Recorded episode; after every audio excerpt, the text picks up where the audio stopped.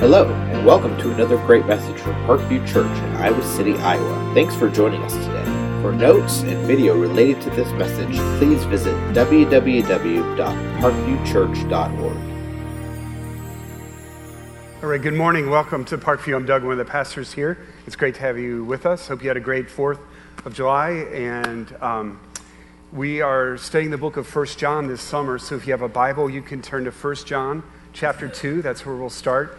Or you got a bulletin when you came in. There's an outline there. You can follow along. So it's great to be with you.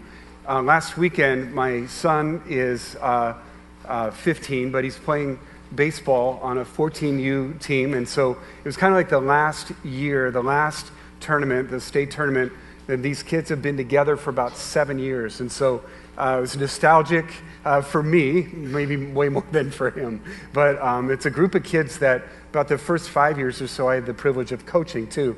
So as we were walking on the field, for example, uh, our kids are 14U. There was a team of 8U kids kind of walking beside them. And so some of the dads are going, can we really believe our kids used to be that small? And I remember when our kids were that small, and you'd see 14 year old kids and go, man, our kids really going to get that big? And yeah, so yeah, that happened.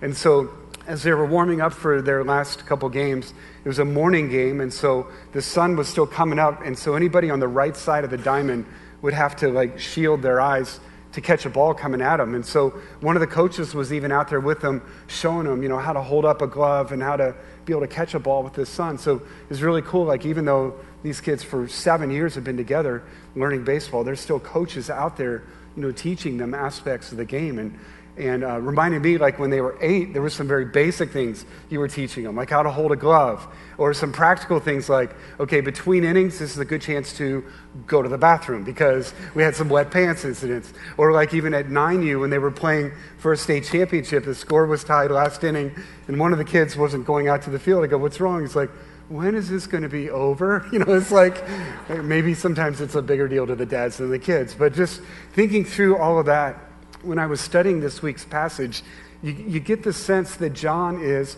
is like a coach who is, is, is, is helping people with something way greater than baseball. It's, it's how do you follow God? How do you have the experience of the life that God wants us to have? How do you get there? And so in this passage in, in chapter 2, 1 to 14, uh, the word walk just comes to mind. This is how you walk. This is how you do it. This is how you really experience the life that God wants you to have. And so uh, the whole book, like one of the verses uh, in First John, uh, John says, um, I've written these things to you who believe in the name of the Son of God in order that you may know that you have eternal life.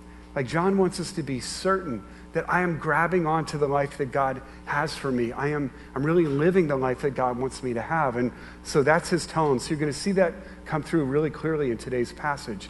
And it's really important to remember who's writing this book. John was one of Jesus' disciples. In fact, out of all the disciples, uh, John was referred to as the one that, like, so out of all the relationships Jesus had on the planet, Jesus and John uh, were the closest. And so as John's writing this letter, his heart is just bursting with love for Jesus with, and love for people, a real desire that the people really see who his friend Jesus is and what he wants to offer them. So, so I'm excited for us to go through this book this summer. And particularly today, this morning, he's going to, John's going to teach us about how do you walk in obedience, how do you walk in love, and then how do you walk towards maturity? How do you grow? Uh, so let me pray before we start. And actually, I'm going to ask you to just pray quietly where you are.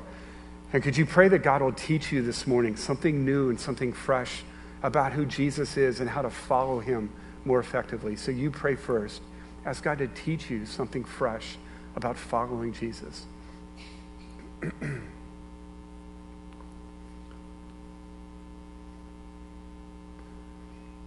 then would you pray for me that I would make God's word clear this morning, that I would just speak with clarity and boldness, that God would speak through his word today.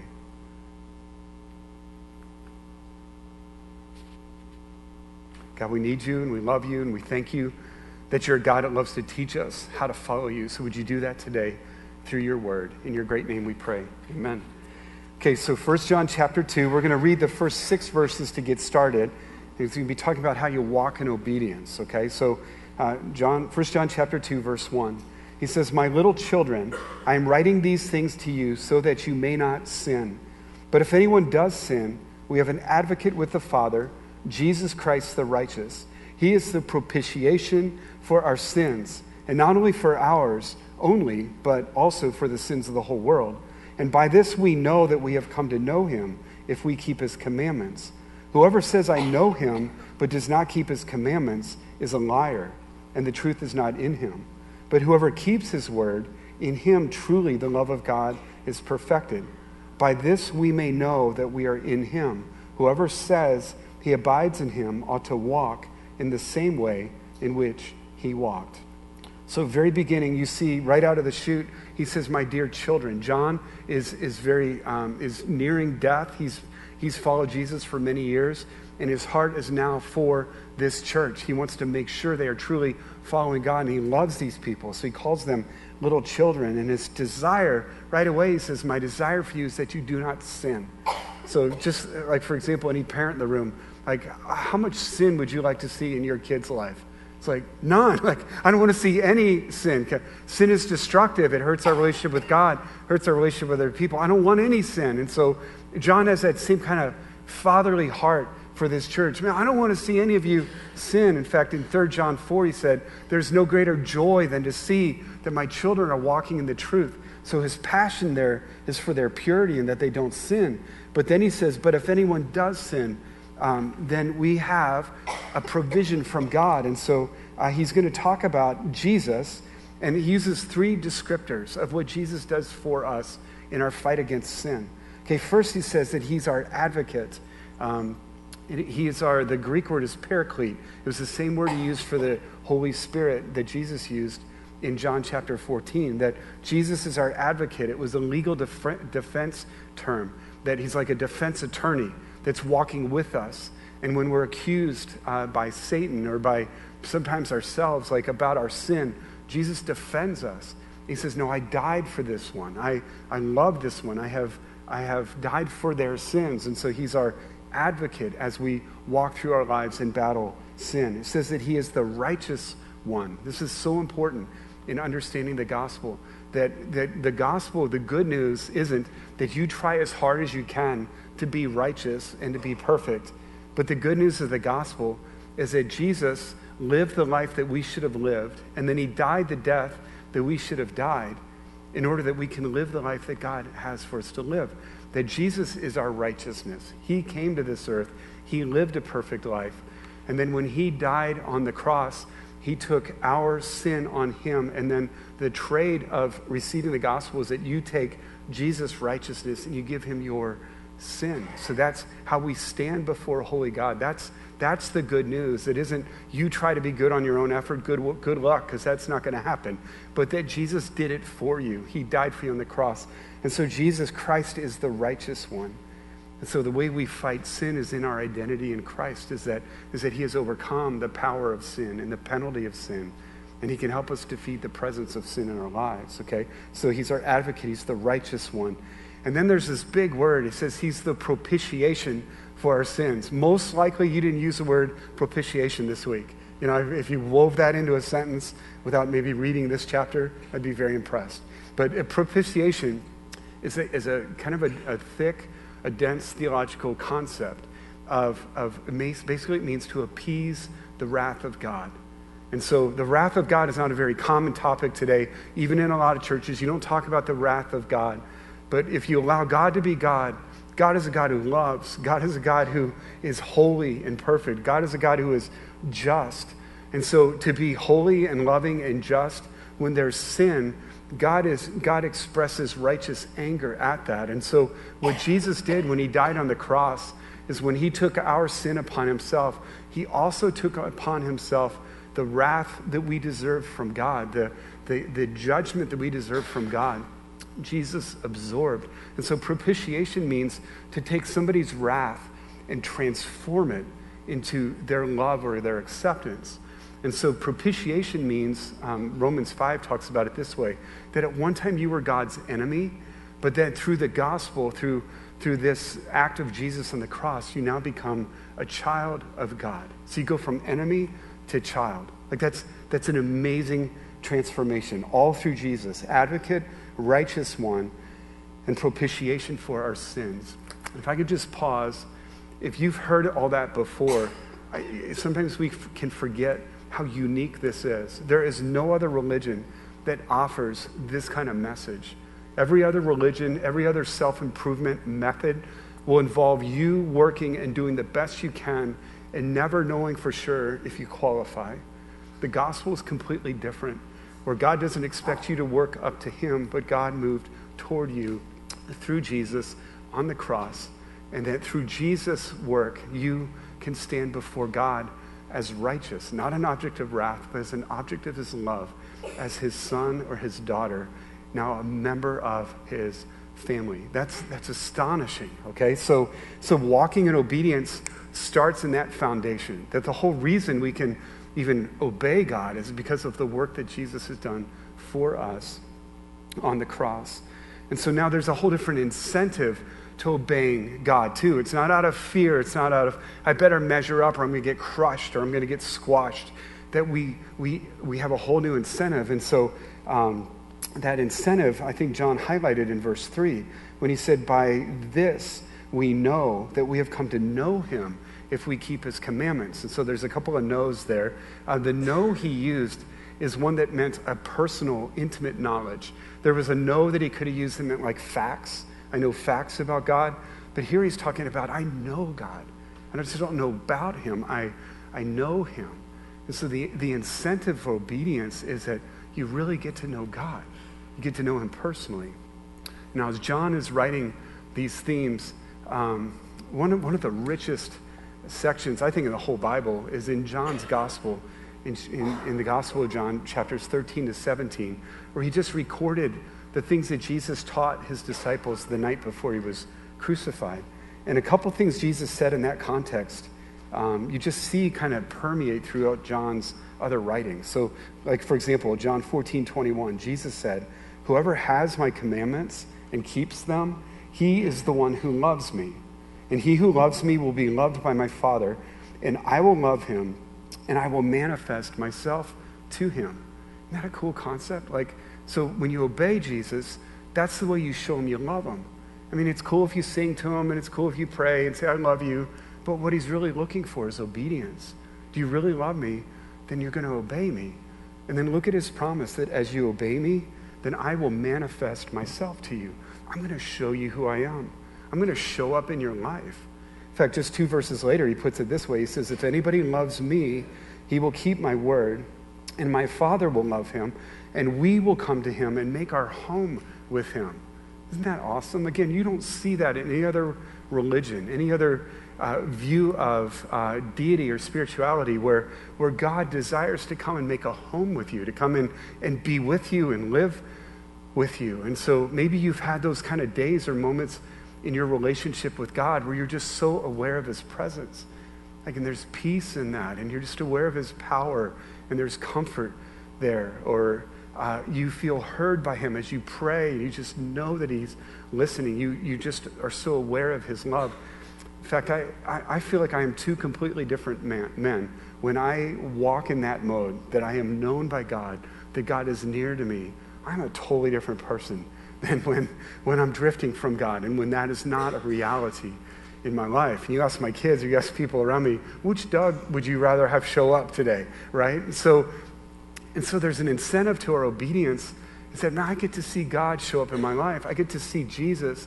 I get to have God the Father and Jesus be at home in, in my life. And again, the peace and the joy and the courage that comes in, in those times. That's, that's our incentive for uh, obedience. And, and so I need to, uh, this is a good question to ask ourselves uh, this morning. If we just feel like God is kind of distant or we're not really, uh, we can't really describe our relationship with Him as an intimate knowledge or personal, then, then one factor could clearly be, could be sin. You know, that we are, are living in sin, that we're not really focusing on obedience and obeying Him. And, and yet the incentive is so what we're missing out there is just the, the reality of day by day experience of the nearness of God in our life. So our incentive is, is that. And now our, our assurance of our faith uh, John said this. He said, By this we know that we've come to know him if we keep his commandments. And whoever says, I know him, but doesn't keep his commandments, is a liar, and the truth is not in him. Okay? So that's a tough statement. And um, it's interesting. I, when, when we preach through a book of the Bible, sometimes it's interesting for me to go and look and see how did other preachers handle this, or how did they break down the chapters, and what were some themes that they saw.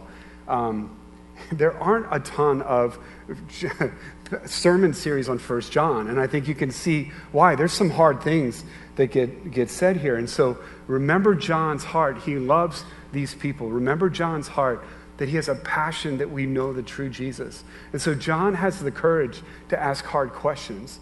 And he's, he's, I think he's got two audiences in mind as he's preaching, as he's writing this letter. One is those that are truly following Christ, and it's been hard and there's adversity, and he's really trying to uh, encourage them. You guys are doing it, you're, you're doing a great job. I think another group of people uh, in his mind are those that, that are maybe professing to believe. They're hanging around Christians. And so, again, his tone there is an anger toward them. His tone is, guys, you got to make sure that you're believing the real deal. Again, remember 1 John 5 13, I wrote these things uh, who believe, to you who believe in the name of the Son of God, in order that you may know that you have eternal life. He wants people to know for sure. And so your salvation is based totally on what Christ has done for you on the cross. But then how can you be assured that you really believe in Jesus, that your faith is truly in Him and not yourself? Well, one evidence is going to be uh, obedience that if you truly believe Jesus is God, that Jesus died for sin, that Jesus has power over sin, that you're a sinner, that you need him, uh, there's going to be there's going to be again not perfection, but there's going to be a trend toward obedience and to becoming more and more like Christ. And what what John is saying is, if that's not evident, then then you're a liar. You're not. You really don't believe this. You really are not claiming eh, or living by what you claim about who Jesus is. Paul said something similar in 2 Corinthians 13. He challenged the people there to examine themselves and see if they're still in the, to see if they're in the faith. Um, again, he's not trying to false, you know, throw out just false fear, but I think he's just trying to get our attention right here. Guys, uh, if we're not seeing obedience, then, then, maybe we really don't understand the gospel. We don't understand who Jesus is. Um, write down this passage. I should have put it in your notes. Ephesians 2 8 through 10 is a great, I, I call it the grace package, what God offers us. That's where it says, By grace you have been saved through faith. And this is not of yourselves, it is a gift of God, not by works, so no one can boast. Like the only way anybody in this room is a Christian is through the grace of God and through what Jesus did on the cross and putting your faith in Christ. That's what saves you. But then verse 10 says this We are God's workmanship, created in Christ Jesus for the purpose of good works that God has prepared in advance for us to do. Don't separate verse 10 from verses 8 and 9. The package is God saves you by grace, and then by grace, God begins to do good things in your life. Like nobody at the end of your life is going to show up at the judgment seat of God and say, Look what I cranked out for you, God. It's like awesome. Like we're going to be totally aware that anything good that came out of our lives is because God is gracious and God is good and God gave us His word and God brought people into my life to teach me and God was forgiving with me. God was patient with me. And so there's going to be a whole trajectory towards growth, but it won't be because of you. It's going to be totally by, by His grace, okay? So don't get that confused. John's not saying, like, well, yeah, you start out by believing in Jesus, but then dang it, you better crank it out. Like, I better start seeing some good things in you. You're off the team. A team to B team, just right there. It's not, it's not that. If you have the true gift of salvation, there's going to be growth in your life. And one of the assurances you have is do you really understand who Jesus is? Is that you're going to see a trend toward obedience. Jim Cymbala is a pastor, a longtime pastor at the Brooklyn Tabernacle Church in New York uh, famous for his passion for prayer. Love that guy just fires me up. And I was listening to him speak a couple weeks ago, and he, uh, I hadn't thought of this, but it makes so much sense. So he was talking about how in our country today, if you take a survey and ask people how many people are Christians in America, like sometimes those numbers would be high. It'd be like 60%, 70% claim to be Christians. He said, but if you look at another whole set of statistics, things like the, the foundational beliefs of the Christian faith, How many people believe that Jesus is fully God and fully man? How many people believe that you are rescued from sin by faith in Christ alone? How many believe, you know, just listed like five basic truths of the Christian faith? Now, that number pares down to about 15%. And I'll be honest with you, that makes a lot more sense. If truly 80% of our country was radically following Jesus Christ and believing the gospel, I think our country would look a little bit different when you think so. And so maybe that 15% makes more sense of what we're seeing. And so, you know, again, I'm not some fear monger this morning, but it could very well be that there's people that are just kind of going through the motions and week after week and just thinking, I'm in church and I do this and I do that and I'm in this group and I read this Bible. But like, I think John and his love for us this morning is just saying, like, do you have the real deal? Have you, do you truly know Jesus Christ? Because one of the, one of the evidences of that is going to be a, a desire to obey and a, and a growth in obedience uh, to Jesus. And so, again, my encouragement is just examine.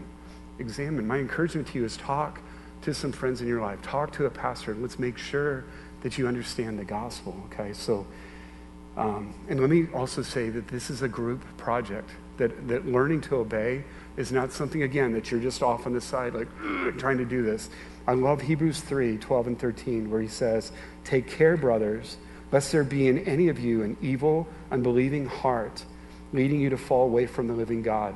But exhort one another every day, as long as it is called today, so that none of you can be hardened by the deceitfulness of sin. That's an invitation that we all need each other to help us obey. That um, we, we, by ourselves, we can talk ourselves into anything. You know, by ourselves, we can justify just about anything. If you would ask the pastors on staff and just say, okay, what are some trends that you see? Like the people that seem to really be growing in their faith, uh, what, what are some trends you see in their life? One thing is going to be that these people have relationships with people in their lives where they're being honest about their sin. They're confessing their sin to each other. They're praying for each other. They're holding each other accountable. And you could ask the staff the same kind of question well, and please let me say this humbly I'm the worst sinner in this room, okay? I'm not judging and stacking people up. But the people who come, and I love it when you do, the people who come uh, and they're hurting and there's been uh, some sin in their lives and all of that, and, and something, something big has happened and there's been some damage in their lives. Uh, sometimes you can ask, so who's, who's walking through this with you? Who's praying? And so many times it's like, I don't have anybody that's doing that. That, that sometimes we try to do this Christian life as lone wolves, and it doesn't work. It doesn't work. That you, you need together. So obedience is a group project. And I hope that's something you hear clearly in this next year. That's one of our goals is that not just that we have community groups, but that we have groups where we really can be honest and help each other uh, obey Jesus. And again, the incentive is so that we can see him, so that we can know him, so that we can be more like a Christ. And so and so the first urge from John this morning is like, let's walk in, let's walk in obedience. Okay, the next one is let's walk in love. Okay, so let me read verses 7 to 11. And he says, Beloved, again, he's just affirming them. He loves them.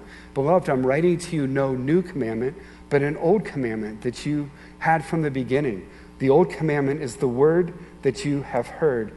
At the same time, it is a new commandment that I'm writing to you, which is true in him and in you because the darkness is passing away and the true light is already shining. Hang with me, it's a little complicated. We'll keep going. Whoever says he is in the light and hates his brother is still in darkness. But whoever loves his brother abides in the light, and in him there is no cause for stumbling. But whoever hates his brother is in the darkness and walks in the darkness and does not know where he is going because the darkness has blinded his eyes. Okay, man, there is a lot there. We probably should have divided this whole passage up different and spent a little more time on one of these sections, but here we go. So let me just break down a couple things. Um, when, when John talks about an old commandment, um, kind of historically throughout the time of the Bible, all the way back to the book of Leviticus, uh, there were commands to love one another. You know, uh, love the Lord your God with all your heart, all your soul, all your mind. Love your neighbors yourself. So that's kind of been a, a you know, a foundational command throughout, throughout the history of people following God. But when Jesus uh, came on the scene, in fact, John was there. It was at the Last Supper, right before Jesus was arrested and crucified. Jesus gathered his team together. And it's in John 13, 34 and 35, where Jesus says, A new commandment I give to you, that you love one another, even as I have loved you, that you also love one another. And by this, all men will know you're my disciples if you love one another. So again, on this face value, you go, well, Jesus, you didn't give a new commandment. It's the same thing. You said, love one another. The new piece is I want you to love as I have loved you. There's like now a whole new standard. Like I think it could have been vague maybe in the Old Testament times and up until Jesus came. Okay, what does love one another mean? Okay, I think I can love. I'll, I'll be good to people and all that. Jesus took that, that concept of love and just put it way up high. Like love is laying down your life uh, for others. And we're going to see that, that John later is going to, like in 1 John 3.16, by this we know love, that he laid down his life for us. So we ought to lay down our lives for one another. And so that's the newness of this command. What's really interesting, you guys, is that John, probably out of all the disciples, John was known as the disciple that talked the most about love. If you would ask people that know the Bible, like, who's the disciple of love? Everybody go, oh, it's John, because he talked about it so much. What's really wild, maybe this is helpful to any of you, like right now, if you say, you know what, I don't, I'm not very good at loving people. I don't think that I really put my life down for other people. Um, if you met John before you knew Jesus, I don't think you would have called him the love disciple. Okay, so there's a couple snapshots we see of John in the Gospels. One time in Luke, I think it's chapter 13, Jesus and the disciples are traveling through Samaria, and a village just totally rejected Jesus, didn't, didn't want to serve him and help him out. John got so ticked off. He said, let's just call down fire from heaven and just, let's just blow these people up. Yeah, there's the God is love disciple right there, right? He was known as the son of thunder. Like, so I don't know if that had to do with calling down lightning all the time. But like he, that was, that was his MO right there. He's like, man, you're not for us. I'm going to kill you. Like, so that was one response. And even after he knew Jesus for a while, so I talked about that Last Supper, where Jesus brought his team together. And so what the Gospels tell us is that right before that powerful time of teaching, uh, the disciples were fighting with each other. And it was a common fight that they had kind of throughout the Gospels. And that fight was which of them was the greatest? which, so John was a very competitive, ambitious, you know, at times angry. Like he was not, not the disciple of love.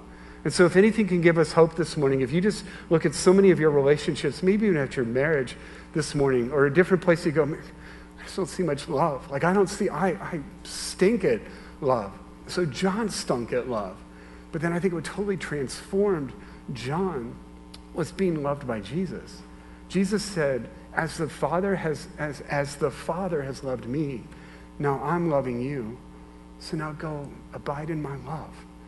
Like what changes you from being an angry and bitter and self-centered person is to just be overwhelmed and flooded by the, love of God that you, you taste through the gospel, that you taste through Jesus Christ. That's what changes you. And so, and so you're, this topic of love is going to come up, come up a couple different times in First John. First John's a hard book to study because it's not like one chapter talks about love and one chapter talks about purity and one chapter like he weaves these themes all the way through. But one thing you're just he just opened the box.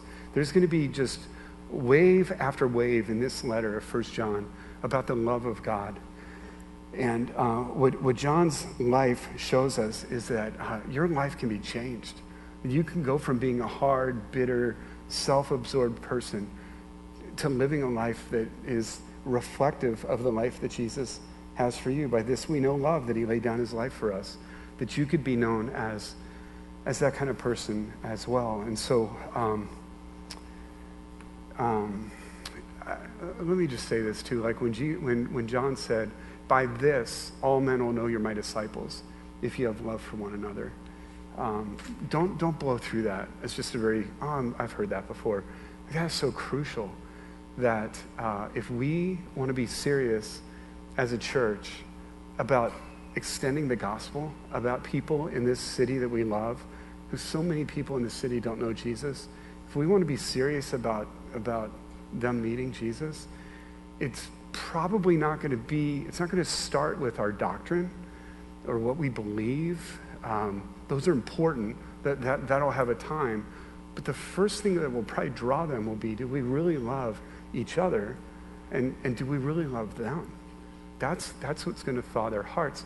You, you met Berna earlier, and she was talking about uh, students from Turkey who are coming to Christ. A couple weeks ago, I got to sit down with another one of our global workers named Nate, who's in Egypt. And again, we were just talking about Muslims coming to Christ, that more Muslims have come to Christ in the last 15 to 20 years than have in like all of history before that. And when you ask these global workers on the front line, what's drawing? I asked Berna, what's drawing these students to Jesus? And she says, the love, that they see Christians loving each other and they see Christians being loving and accepting of them. That especially when, when John talked in verses 7 11, he talked about darkness and light, that, that the light is you know, penetrating the darkness. I think this world gets incredibly dark when there's no love. When you've got everybody living in violence and hatred and self absorbed you know, lives, intolerance, all these things is the darkness of the world. And what we're seeing throughout the Middle East is that there's a draw to light. There's a draw toward those who are living sacrificially loving lives. And so, why, why would that just work in the Middle East? Like, why wouldn't that be true here in Iowa City, too? That in a city that, and maybe in some ways a city we love, but a city that's living in darkness if it doesn't know God and doesn't understand the gospel. And so, how do we approach a city like this? Is that we, we show love. Um, there's a book that I hope you become familiar with. Um, you're going to hear more about it this year, taking some leadership groups through it. Um, it's called Surprise the World. It's a quick read. Michael Frost, uh, Surprise the World. Um, you might even be able to get it as a PDF online, like for free. Just download it. I like those kind of books. So um, it's called Surprise the World. And he challenges Christians to do things that turn non Christians' heads. I like, so for example, if you say to your neighbor and they know you're a Christian, I'm going to church today, they go, yeah, that's what you do. Like, I know that. So, no big deal. But if that neighbor sees you do something sacrificial, that neighbor sees you mow their yard for them when they were on vacation, you go, wait, why, why'd you do that? Like, can I pay you something? Can I? Like, no, just, just want to do that. I think you're awesome. You're a good neighbor. I just want to help you out. Like, what, what things do you do? What, what rhythms do you have in your life that just turn a non believer's head? And so one of those is going to be just acts of sacrificial love. And so what I love about the book is incredibly practical. He, he kind of drips out some, what are some practical rhythms you can just get into your life that'll help you open doors for the gospel to go forth. And so one of those is to bless, is to bless three people in your life each week. Just blessing could be that you stopped and listened to them for 30 minutes in a world where nobody stops and listens anymore. Or you could have mowed their yard, or you took them a meal when they were sick, or and to make sure that one of those three people you bless is doesn't go to church, that you're intentionally showing love to people that, that may not know God. So, um, but, but again, John is calling us to, to walk. An authentic Christian life is going to be a walk toward obedience. It's also going to be a walk toward love. And you're going to hear this theme throughout this letter. 1 John 4, 7, and 8, he said, Beloved, let us love one another, for love is from God, and everybody who loves is born of God and knows God. But he who does not love does not know God, because God is love. And again, another assurance of our faith is do I see, do I see genuine love coming out of my life? And I was doing premarital counseling with a couple yesterday. Both these guys are just brand new in their faith. Like just it's been cool to watch them. I wish I had two more years to work with them before they get married. But like here they are, and they're just brand new. And the guy, was, he's, I mean, they're so new that he doesn't know yet. You don't need to tell me all the stuff that's going wrong in your life, but he does, which is awesome, which is where we all should be probably. And right away he goes, I just, I'm really, I asked at the end of the time, how can I pray for you? He said, I just need to be way more patient. I just say some of the harshest things to her, and I don't want to do that. And I don't want to be so critical. We talked about being her, your wife's biggest fan, not her biggest critic. And so we didn't just focus on this level. Well, you got to do that better. You got to love her better. We said, let's back that up a little bit and let's, let's go this direction. First of all, do you understand that God isn't your biggest critic? That He's your biggest fan. He is for you. And do you understand that God's desire isn't just kind of rip you to shreds and be critical and cut you down, but He wants to build you up. And maybe you don't understand like the love of God for you and that's what's going to transform you as a husband, is when you really understand the love that God has for you. So, again, this is not another thing you just go, well, I just want to love better. I think God would say, why don't you come and understand, again, my love for you? Why don't you understand the gospel so that you can truly walk, walk in love? The last one, let me just hit this quick here, is that um, there's an encouragement here to walk toward maturity, walk towards maturity. Uh, verses 12 to 14. Uh, John says this I'm writing to you, dear children, because your sins have been forgiven on account of his name. I am writing to you, fathers, because you know him who is from the beginning. I am writing to you, young men, because you have overcome the evil one. I write to you, dear children, because you know the Father. I write to you, fathers, because you know him who is from the beginning. And I write to you, young men, because you are strong, and the word of God lives in you, and you have overcome the evil one. So, uh, people that have studied this passage, a little bit confused. Okay, what's he doing here? I think what John is doing here is he's, even though uh, I think he's talking to the whole church, even though he's using a lot of male language, I think this is the whole church. And he's talking about three different stages in growth and maturity from children, like brand new believers, uh, fathers who are the spiritually mature, and then the middle, kind of the middle way in the path, he's characterizing as young men, okay? Let's look at what he says to them. It's really interesting. He repeats, you know, two different times, he says things to each of them. To the dear children, the, who I think are the newer believers, he says to them, Your sins have been forgiven on account of his name, and you know the Father. So this morning, as I'm talking about this, like, which group would you put yourself in? If you consider yourself like new, you're just learning this stuff. Like John's words to you is like, be fired up. Like, look, look, what, look what is true about you. You're forgiven. You've gone again from being God's enemy to being his son. He loves you. And it's all because of the gospel. And you know the Father. Like, you're not walking blindly in this life anymore. You He's with you. He's going to show you what to do. He's never going to leave you or forsake you. Like he's just celebrating that. Later, you're going to see in 1 John 3 1, he, he kind of, I think he says, See what kind of love the Father has given us, that we should be called the sons of God. Like he's just celebrating. If you're brand new, if you're just learning this God stuff, you just have accepted the gospel, man, Paul's saying, You've got some great things going for you. You've got a great foundation. See that and enjoy that, embrace that, okay? And then he goes to the other end of the spectrum and he talks about fathers who I, I, think are the mature followers. And it's interesting, he says the exact same thing to, to, to them two times. I don't think John's getting old and he forgot that he already wrote that. I think that anytime you see repetition in the Bible, it's for emphasis. And he's making sure that maturity in the Christian faith is described this way. He says, I'm writing to you, fathers, because you, have, because you know him who is from the beginning. Who's from the beginning? This is, he's talking about Jesus here, that you know Jesus. John 1 1. In the beginning was the Word. The Word was with God. The Word was God. He said, You know Jesus. That's the end zone of the Christian faith. Like, what's, what are we striving for here? Like, what, where's this walk going to take me eventually? And John says, It's going to be that you know Jesus. You know him intimately. You are living like him. So you're humble. You're courageous. You're other centered. You're making disciples. You're, you know, just all the things you see Jesus doing that's what you're doing, okay? And so sometimes you can think maturity is chronological. It's like, okay, who are the oldest ones here? Who's been in this church the longest? And that's not what John's talking about. It's not just endurance, it's who's really living like Jesus. That's the end zone. That could be, if you're a new believer today, that could be you in two years. There could be amazing growth. And I, as a pastor, it's really cool to have, again, I feel like 50 yard line seats watching some mature believers. And again, it's not, a, not always a factor of age, it's a factor of are they like Jesus? Again, loving and humble and serving. And God is doing powerful things through mature followers. But again, the essence there is knowing Christ. Write down Philippians 3. In Philippians 3, this is the Apostle Paul. Out of all the things he accomplished, out of all the things that he had learned and done, the most important thing to him was to have a surpa- was to see that it was surpassingly great to know Jesus. That the, the, the, the supremacy of the Christian life is knowing Jesus. And so, and so John is encouraging the faithful, the, the mature followers, the fathers. And then he speaks to this middle group, young men. He says about them a couple different things. He says, You have overcome the evil one.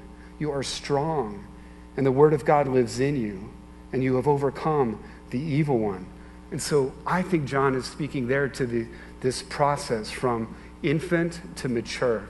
That, and if you've walked that path before, you know that there's, there's a fight and there are battles. In the spiritual realm, there's an enemy who hates it when somebody embraces the gospel and starts to grow and become more like Jesus and then helps other people, you know, find the gospel, grow and become like Jesus. He hates that. And so the reference to the evil one here twice is that this is going to be a battle to grow in your faith. It's not going to be a stroll into the end zone. It's going to be a fight. And so he's applauding them that you have overcome the evil one. There's a verse later on in this letter, he'll say, Greater is he that is in you than he that is in the world. He's firing them up. It gets hard. Like, how do I fight this sin in my life? How do I stop these patterns and these habits in my life? How do I truly start loving? Because I'm not, John is just firing these folks up and saying, hey, you, you are, there's victory. You guys are moving forward. Keep going. And one key truth he drips in there is that you are strong. And he says this, and the word of God lives in you. Like, please do not, I don't want this to be another, the pastor is going to tell us we should read our Bible. I don't see how much clearer you can get there. That one of the ways that's really helping these people move from young to mature is that they're winning victories. They are fighting the evil one, and the Word of God has a key place in that. So, just an invitation to all of us. Do we really want to see this growth? And if I could throw out maybe, maybe it's a picture that will cause us to cringe. Like, can you imagine like 30 year old, 40 year old, 50 year old people like walking around here in onesies and diapers? Like, wouldn't that be a little bit scary?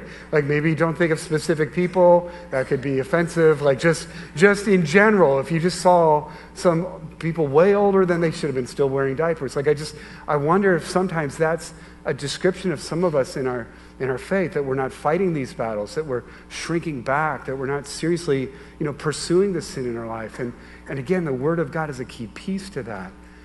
Again, like I mentioned earlier, you just ask the pastors, okay, like the people that tend to be trending toward maturity, you see what are some rhythms in their life. It's going to be they're in community and they are, they're in God's Word. You could ask them, what's God teaching you? And they'll, they'll share something with you, and it's really practical and it's good. Same deal if somebody's like crashing and burning and you start digging in there into the wreckage of a life. And you go, hey, so who's walking through this with you? And then the next question is, so have you been like in this really reading the word and getting it in you? I, guys, it's, it can't be any clearer than, than we see week after week after week. And so I think that the encouragement here, uh, we have no excuse. Like the Bible is as accessible to us more than any person who's ever walked in this planet. I can get on my phone, right? I mean, we got Bibles everywhere. Uh, it's a hunger issue. And so, do I really want to move from toward? Um, the Word of God is going to have a key place in that. Please, if that's a struggle for you now, any pastor, any leader here would love to just walk you through how they study the Bible, give you some ideas and tips, and, and help you grow in that area. So, um, but, but my real desire would be, and this is, I think, as John was writing this, his desire was that his people, that this church would live authentic lives, walking in obedience, walking in love, uh, and walking towards maturity. Because uh, John's greatest fear was that this whole movement of Christ, this whole focus on Jesus and growing to be like him, would fizzle out. If the church would stop loving each other, if the church would stop having a hunger to grow in obedience, that could this whole thing die out? Could his friend, his, his friend, his Savior, uh, and this whole movement uh, fall aside? And John was just driven out of love for his people and out of love for his Savior. Please, let's walk in obedience. Let's walk in love. Uh, and let's walk towards maturity. And guys, I, I hope that's our same passion as we go through this book this summer, that we be a church that really God can use to influence a whole city as we just follow, as we walk as Jesus walks. Let me pray. Um, wrap this up. Jesus, thank you. I pray this morning. Uh, there's some hard things that we read.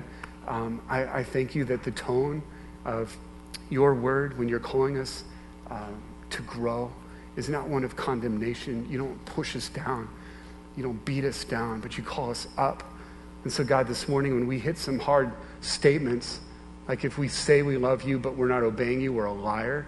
God, may you use that to call some of us up. Maybe some of us need to examine ourselves. There hasn't been much growth in my life. I still see a ton of sin in my life. I don't see a lot of growth in my life. God, in a healthy way, wake us up if that's true of us.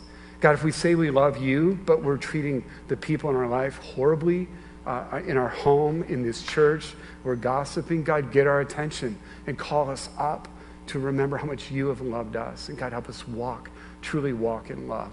And I thank you that you love wherever, whatever box we're in this morning, if it's new, if it's growing, or if it's mature, you are for us. And you want to help us all move along and become more and more like Christ. And God, I pray that's true of this church, that we just see example after example of life just totally transformed by you and by the gospel. And God, extend the gospel to this great city we live in. We love this city, and this city needs Jesus. So um, use us to do that, please. In Jesus' name we pray. Amen.